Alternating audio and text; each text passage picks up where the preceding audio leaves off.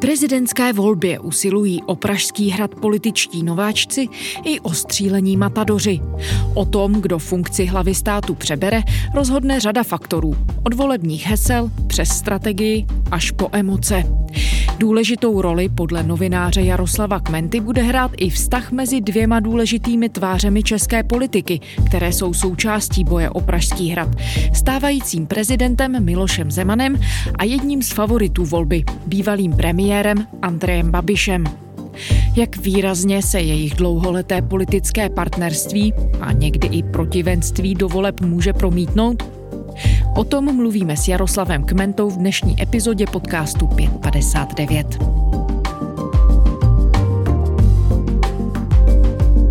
Je pondělí 5. prosince. Tady je Lenka Kabrhelová a 559 pro kanál Prohnilý. Jaroslav Kmenta, novinář autor knih Všeho schopní superguru Bárta, Poz Babiš nebo Rudý Zeman o vzestupu věcí veřejných, začátcích Andreje Babiše v politice nebo jeho spolupráci s Milošem Zemanem a autor podcastu Seznam zpráv prohnilý. Dobrý den. Dobrý den. Jaroslave, vy se v podcastu Prohnilí vracíte ke klíčovým kapitolám z české politiky posledních deseti až 12 let, které jste popisoval ve vašich knihách. Mimo jiné jste mapoval i vývoj na Pražském hradě za prezidentského úřadování Miloše Zemana. Jemu už, jak víme, v nadcházejícím roce končí mandát, v lednu se bude rozhodovat o jeho nástupci či nástupkyni. Co by podle vás z pohledu Miloše Zemana byla ideální obměna? Kdo by byl pro Zemana ideálním nástupcem? Ta lehká otázka. Z jeho pohledu je to samozřejmě někdo, kdo bude pokračovat kontinuálně v jeho politice. To znamená, on tam nechce někoho cizího, kdo kritizuje jeho kroky a podobně. On chce prostě někoho, s kým si rozumí a kdo bude poslouchat jeho odkaz. A kdo nebude, taky samozřejmě šlapat po jeho minulosti a třeba se snažit v úvozovkách trestně stíhat jeho spolupracovníky a podobně. Takže já si myslím, že z jeho pohledu je to nějaká velká hra a myslím si, že budeme svědky asi toho, že buď Miloš Zeman podpoří vahou své osobnosti s pomocí všech svých voličů Andreje Babiše, anebo třeba pana Středulu, kterého v podstatě si myslím tak nějak jako vyprodukovali do toho volebního klání právě lidé okolo Miloše Zemana. A to je asi taková hra, která se, myslím, z pohledu Miloše Zemana hraje. Já jsem přesvědčen, že Miloš Zeman nepředstoupí před lid a nebude říkat volte pana Petra Pavla, volte Danuši Nerudovou nebo Pavla Fischera. To prostě neudělá. Jestli to udělá, tak jsem se zmílil a beru zpět všechnu kritiku na adresu Miloše Zemana za posledních 30 let. Vybíráme bombony z bomboniéry. Je možné, že některý bonbon bude otrávený, ale to už je riziko podnikání. A já věřím, Pepo, že tuto výzvu přijmeš tak premiér Babiš by si určitě zasloužil, aby kandidoval a já sám bych ho volil, protože odvedl neskutečně mnoho práce. Na rozdíl od těch, kdo jenom postavili opodál a kritizovali. No on tak trochu Miloš Zeman vlastně oba ty muže už podpořil, o panu Středulovi mluvil velice přívětivě, o Andreji Babišovi vlastně taky. Vy se ve svých knihách i v podcastu Prohněný věnujete velmi podrobně právě vztahu Andreje Babiše a Miloše Zemana. Nakolik tedy může být určující pro ty nadcházející volby, když se na to díváme třeba z hlediska toho, jak bude probíhat ta kampaň a jakým způsobem Miloš Zeman může do té volby promluvit. Vy už jste letos naznačil, pojďme to zkusit rozvést. Já si myslím, že je to vlastně alfa a omega toho všeho, protože kdyby národ nečekal na to, co řekne Miloš Zeman a jakým způsobem dohrajou si hry mezi sebou oni dva, to znamená Zeman a Babiš, tak v podstatě je to taková pjánko prezidentská kampaň, kde bude záležet na tom, jak se který kandidát vyprofiluje před voliči a, a jak bude úspěšný v televizních, dejme tomu, debatách. A ten Zeman do toho opravdu může vstoupit velmi zásadně a to proto, že prostě ať chcete nebo ne, on má za sebou čistě pragmaticky, když vezmete volební výsledky z jeho éry, tak nějakých 2,7 milionů voličů, 2,8.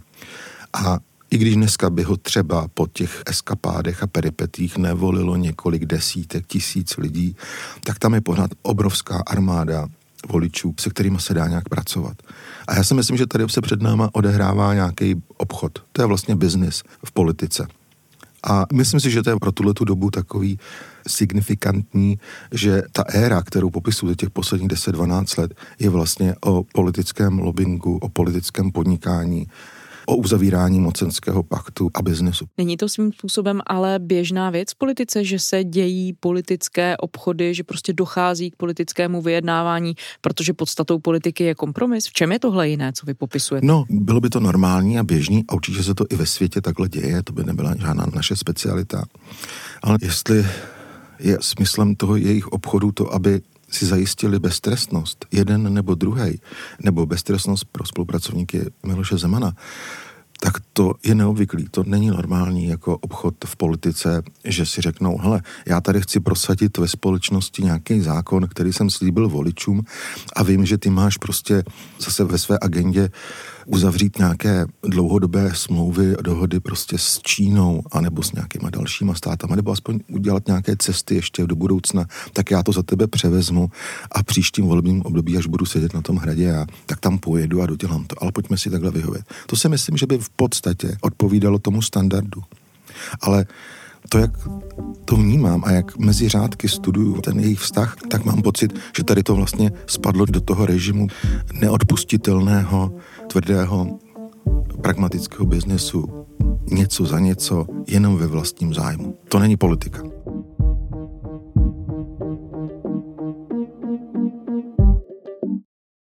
Pojďme připomenout historii vztahu Andreje Babiše a Miloše Zemana. Vy ho docela obšírně popisujete. Kam se datují jeho začátky? Já bych začal někdy v druhé polovině 90. let, kdy se vlastně ti dva ještě osobně úplně neznali.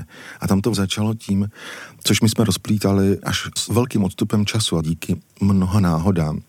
Ale podařilo se nám dohledat časopise Reporter, že Andrej Babiš stál za prvním velkým sponsoringem ČSSD v době, kdy Miloš Zeman startoval svoji politickou kariéru. A to bylo v roce 97 až 98.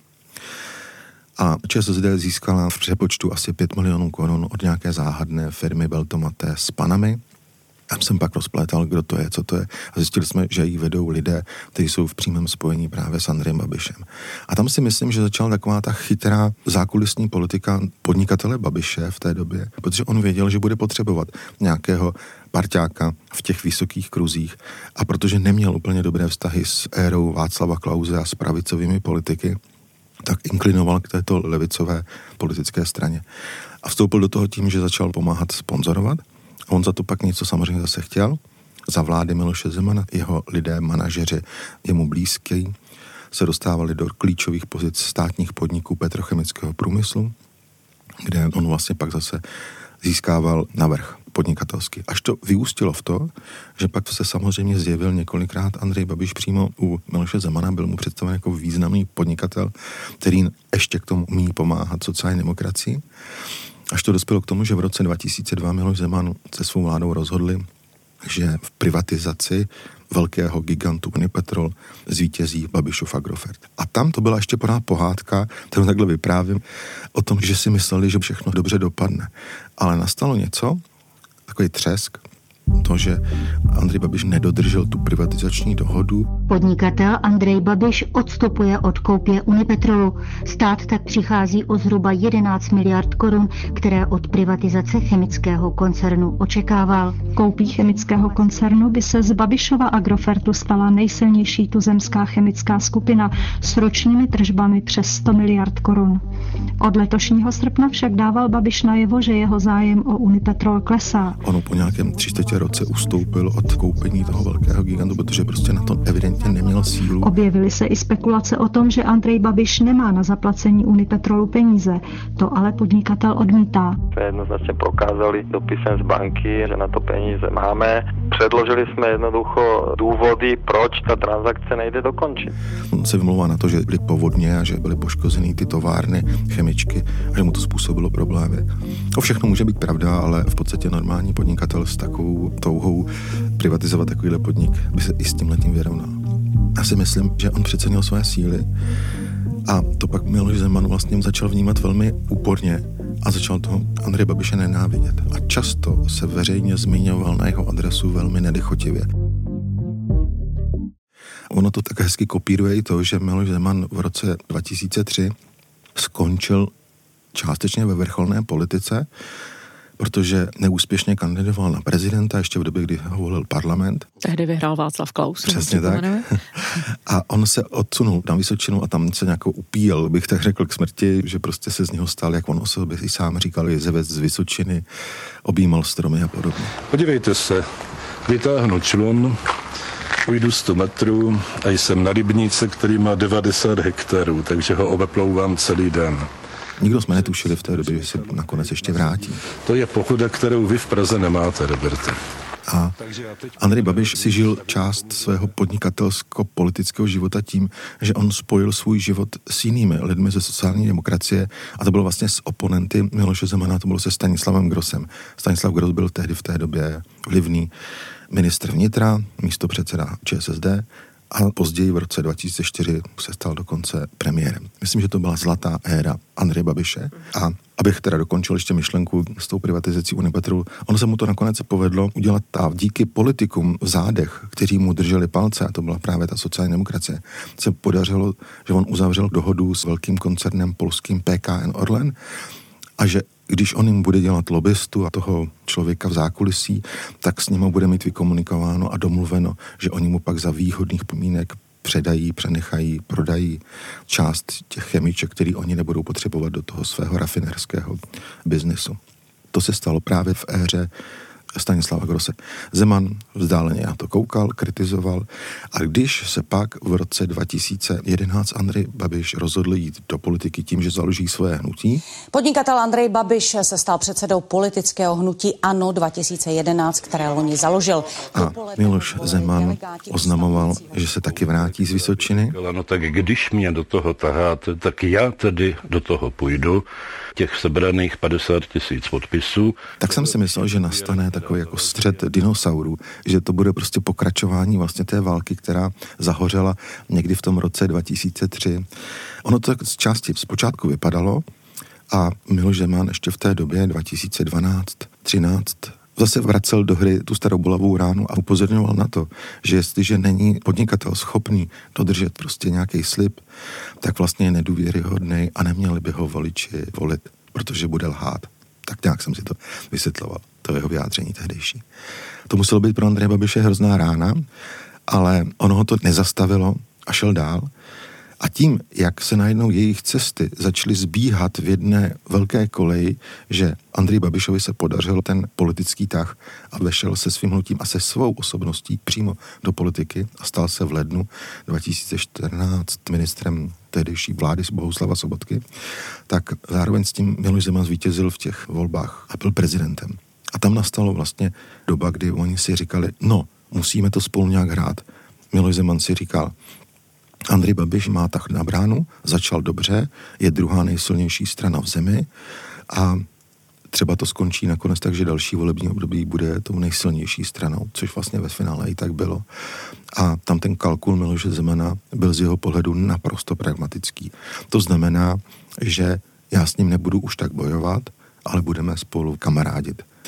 No a začali hledat k sobě cestu, až ji našli ale ta cesta, já jsem se dlouhou dobu myslel, když jsme pozorovali v letech 2014 až 2016 ten jejich vztah, tak já jsem si myslel, že se stali z nich prostě nízkové, který si vyhovují ve všem a, a jsou to takový kamarádi, ale ono to tak ve skutečnosti nikdy nebylo. Až teprve s odstupem času, jak se novinářům občas daří některý ty složitější vztahy a kauzy rozplétat s nějakým časovým odstupem, tak se nám podařilo nahlédnout pod pokličku toho jejich vztahu a můžu zodpovědně říct, že ten jejich vztah byl vždycky čistě prostě pragmatický a bylo to vždycky jako něco za něco. Ale bylo to tak, že když si řekli, tak si opravdu snažili vyhovit v těch zásadních věcech. Život podcastera přináší nejrůznější výzvy. Třeba když odpovědi lezou z hostů jako schlupaté deky. No, já, jakoby, takhle. I na tu nejzajímavější otázku reagují jen třemi způsoby. Ano, ne, nevím. A nebo se jim nechce odpovídat vůbec. Jak jsem řekl, bez komentáře. I podcasteři jsou silnější s každou překonanou překážkou. Česká spořitelna.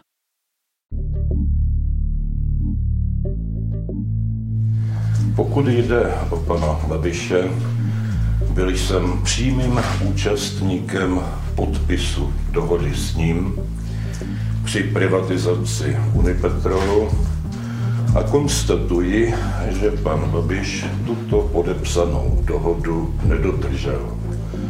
To je pro mě dostatečný důkaz nevěrohodnosti pana Babiše. Česká republika má novou vládu, menšinovou a jednobarevnou. Prezident jmenoval ministry, kterému navrhl premiér Andrej Babiš. Pokud by tento kabinet ve sněmovně nezískal důvěru, dostane předseda hnutí ANO další šanci. Chtěl bych vás ujistit, že samozřejmě dodržím svůj slib a i v případě, kdyby vaše vláda hned na první pokus nedostala důvěru, Jmenuji Andreje Babiše po druhé opět premiérem.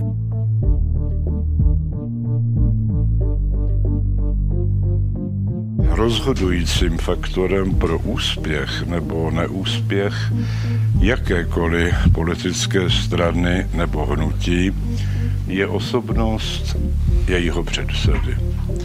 No a tady vyčnívají tři výrazné osobnosti. Za prvé samozřejmě Andrej Babiš, za druhé s velkým odstupem. A dá se v tuhle chvíli říct, kdo v tom vztahu Zeman Babiš je dominantní osobou, kdo teď je na koni? Vždycky to bylo tak, že to byl Zemanův Babiš, nikoli Babišův Zeman. Kápo toho vztahu byl vždycky Zeman. Možná to bylo na začátku politické kariéry Andreje Babiše způsobený tím, že byl ještě neskušený v té agendě, jak vést tu politiku, jak jednat, s kým uzavírat ty různé malé dohody a jak cestovat po světě, s kým se dát do holportu, s kým ne. A tam si myslím, že Miloš Zeman sehrával roli takového staršiny, který mu vlastně radil a vedl ho tou cestou, co dál. A on si uvědomoval, že na začátku asi potřebuje někoho takového, kdo ho zaučí. A v době, kdy pak to se překlopilo do toho, že Andrej Babiš se stal premiérem v roce 2017 a Miloš Zeman byl po druhé na hradě jako prezident, tak jsem říkal, že tady máme takový mocenský pakt, který zjednodušeně řečeno je o tom, že premiérem vlády je Miloš Zeman a vicepremiérem je Andrej Babiš. To byla pro mě taková zkratka, jak já jsem vnímal to jejich počínání v té politice a tak to hrozně dlouhou dobu bylo. Takže Miloš Zeman byl jakýmsi hybatelem v tom ohledu. Asi jo, správně jste to nazval.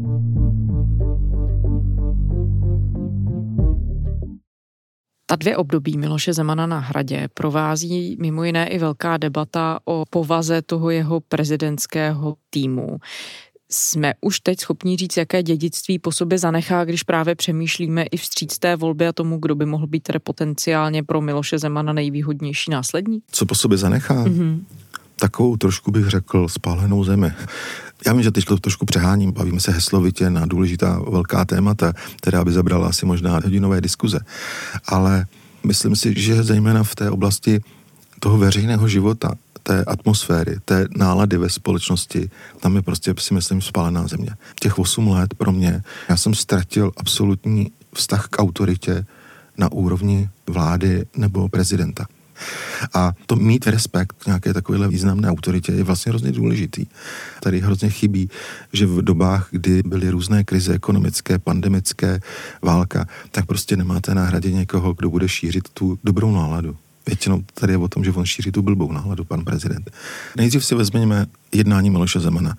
Už jenom tím, jak mluví a jak jednal, vyvolával bouře jeho vyjadřování na adresu nejenom novinářů, ale různých dalších sociálních skupin pobořovali tu společnost. Ta jeho vulgarita vnesla do té společnosti něco, co bylo nevýdané. My jsme tady vždycky zažili Miloše Zemana na úrovni vlády netypického s projevem vulgarismu, ale nikdy jsme to úplně v takové míře neviděli z pozice prezidenta republiky. To je něco, co úplně se změnilo, zvrátilo za jeho příchodem. A pak mnohem víc jsme se začali přibližovat režimům, jako je Rusko nebo Čína a ta jeho aktivita v tomto směru, ať byla jakkoliv ospravedlitelná tím, že mohla mít za sebou nějaké ekonomické zájmy a česká ekonomika se mohla svým způsobem rozdechávat mnohem líp s nějakou injekcí finanční z těchto států, zejména teda Číny, tak to politicky prostě směřovalo někam kde si myslím, že to bylo něco hroznýho. Návštěva čínského prezidenta tady v Praze a ty aktivity, které se vedly vůči protestujícím, kteří nesouhlasili s tím přimykáním Miloše Zemana k čínskému režimu.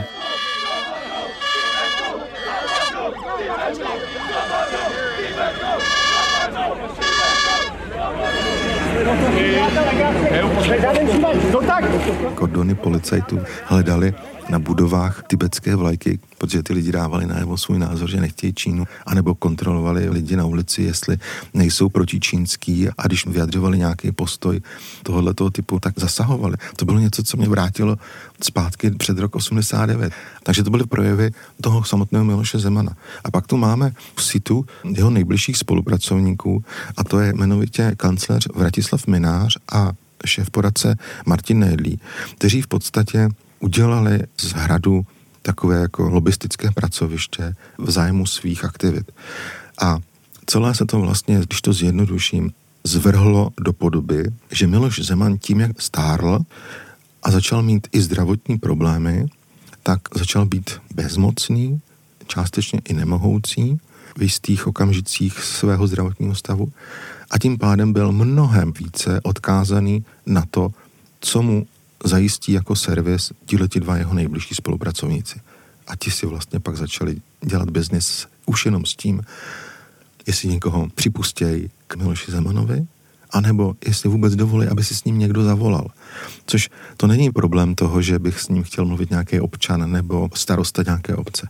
To bylo i o tom, že právě třeba někteří ministři vlády, anebo dokonce i premiér Andrej Babiš, měl v jisté době hrozný problém se vlastně skontaktovat s prezidentem republiky, protože tam mezi nima byla hradba toho biznisového jádra Vratislava Mináře a Martina Nejdleho, kteří si chtěli jakoby udělat z Andreje Babiše svýho spolupracovníka, aby to nebylo tak, že on na ně bude křičet a nadávat jim, protože jsou jenom nějaký pracovníci hradu, ale oni se sebe chtěli udělat rovnoceného partnera a možná i spíš jako nad ním, aby stáli.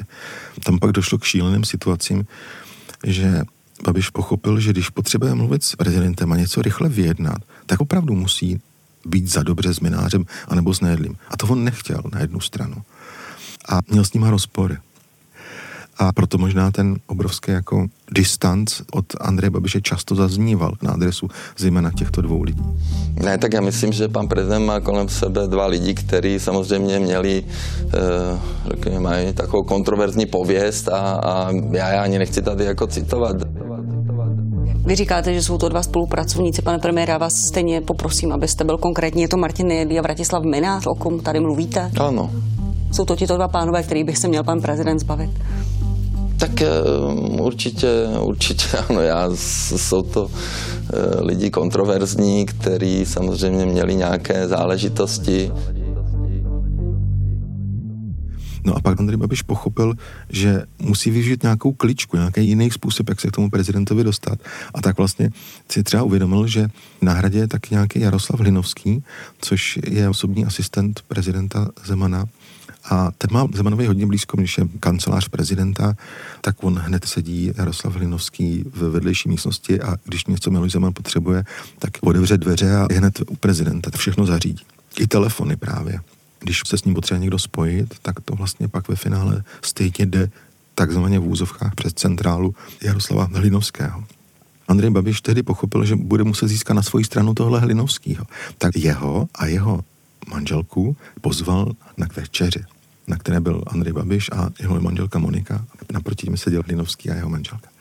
A při té večeři on nastoloval tu agendu tak, že chtěl si ho přimknout k sobě a zařídit si, že budou obcházet mináře s Nédlim a že vždycky, když bude chtít zavolat Zemanovi, tak jenom jemu zavolá Hlinovskýmu a on mu hnedka předá telefon. No a Hlinovský je velmi loajální úředník a podle mých informací, co se odehrálo, tak on to nahlásil na hradě a Miloš Zeman řekl, ne, ne, to v žádném případě, mně se tady nebude dělat takovýhle kličky, já věřím svým spolupracovníkům a my si na to Andrej Babiše dáme pozor a ty mu prosím tě rovnou nespojí mě, to budeme dělat prostě jinak. Takže to jako schořelo. Pak jeden čas využíval potenciálu, to už bylo připoutaný k lůžku v Lánech, tak tam zase fungovala taková paní ve žlutém svetru, to byla taková zdravotnice, ke které Zeman si našel hodně blízkou cestu a vztah a se o něj opravdu starala a zastávala v těch lánech takovou pozici toho Hlinovského z části. Takže tam se zase volalo přes telefon paní ve žlutém svetru. Takže tam Andrej Babiš zase vytušil možnost, jak obejít kancléře a šéf poradce.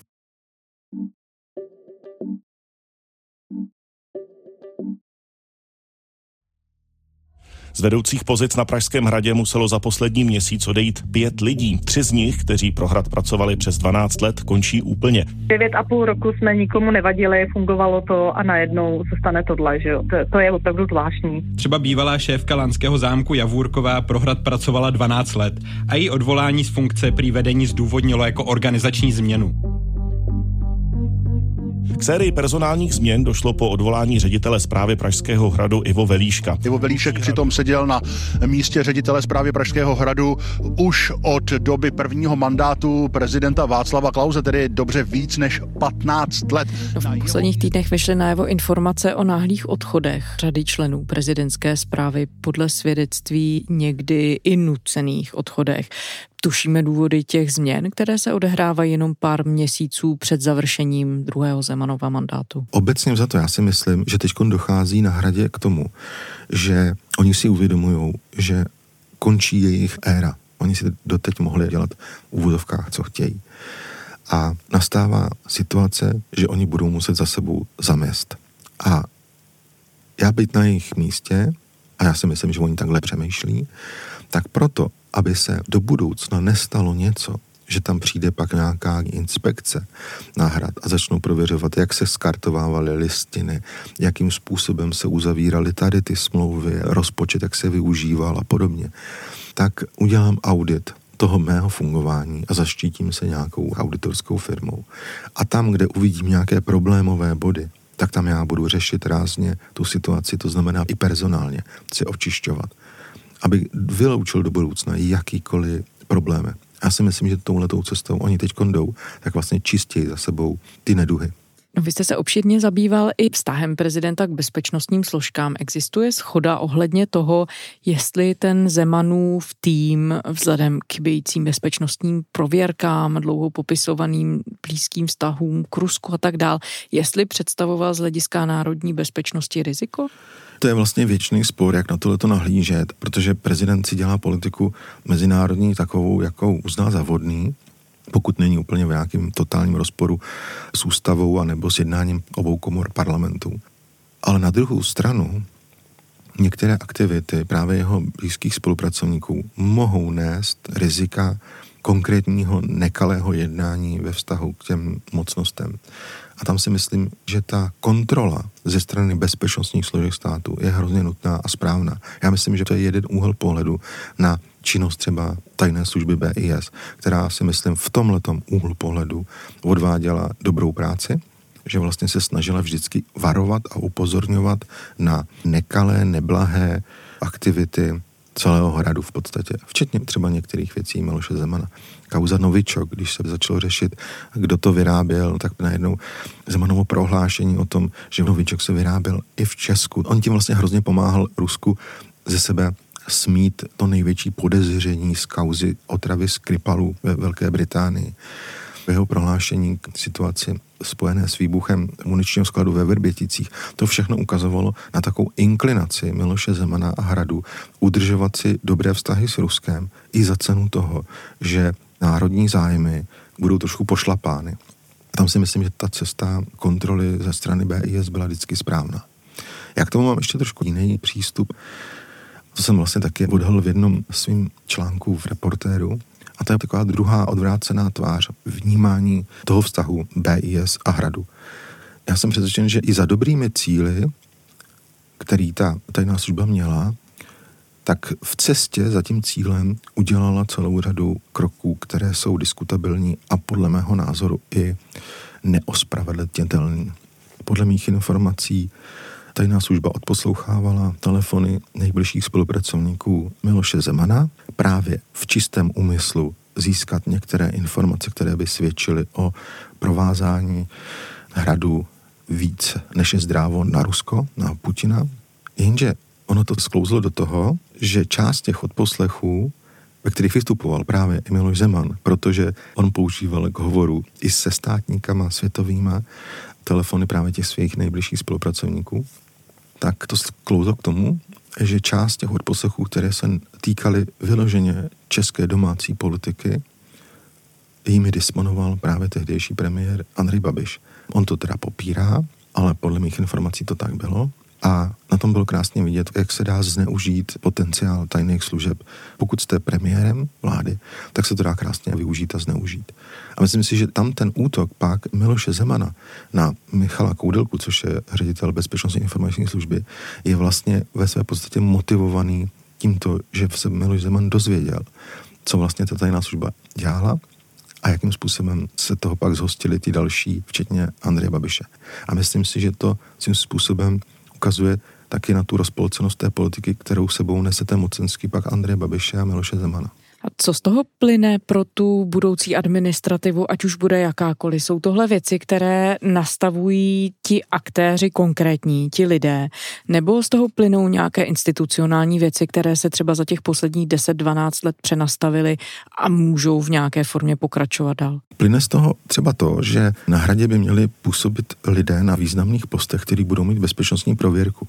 Dneska je tam třeba situace taková, že tam má možná tu nejvyšší prověrku jeden nebo dva lidi, což je hrozně málo. To je vlastně zkostnatělý systém, kdy se z titulu své pozice tajné informace státu může dozvědět prezident, protože je prostě zvolený prezident. Ale než se k němu a jakým způsobem dostane nějaká informace, tak je to vlastně hrozně znepřehledněný, respektive i omezující, protože on tam nemá úředníky, kteří by mu ten dokument s razítkem přísně tajné přinesl, anebo mu to nějak vyhodnotil. A stávalo se a stává se, že vlastně tajné informace najednou, když se dostanou na hrad, tak putují zpátky k tomu, kdo to posílal, protože to nemá možnost, jak se to dostat dál. Tam byla dokonce zpráva, vypracoval pracovník o bezpečnosti korunovačních klenotů. Vypracoval asi 20 stránkovou analýzu a byla přísně tajná, protože se to týkalo takovýhle záležitosti. No ale nikdo to tam nemohl přečíst, nikdo to tomu Zemanovi nemohl zjednodušit, převyprávět, protože on ležel zrovna na lůžku v Lánech a prosili toho úředníka, aby vypracoval ne 20 stránkovou, ale dvoustránkovou analýzu, zjednodušenou, aby ten prezident prostě s tím neměl řadu problémů. Takže se vypracovala dvoustránková analýza, kterou prezident si teda nakonec přečet a zase to mohli stornovat, respektive zlikvidovat a byl klid. Ale ten způsob, jakým tam funguje ten hrad, je vlastně hrozně ochromený. Oproti minulým dekádám, a doufám, že i budoucím právě, to je něco, co jsem nezažil a doufám, že už ani nezažijeme. To si myslím, že jedna z věcí, na kterým se dá krásně demonstrovat, co je na tom špatně a co by tady mělo fungovat jinak prostě. Jaroslav Kmenta, investigativní novinář a autor podcastu Seznam zpráv pro hnilý. Děkujeme. Taky děkuji, nashledanou.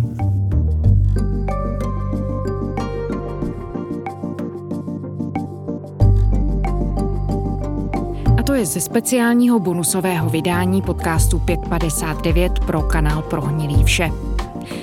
Další díly podcastu 559, který vychází každý všední den, najdete na seznam zprávách na adrese za minutu 6.cz, ve všech podcastových aplikacích a také na platformě podcasty.cz.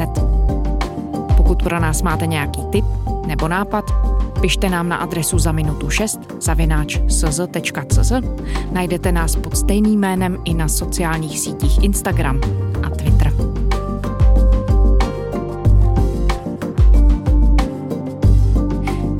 Lenka Kabrhelová. Těším se příště.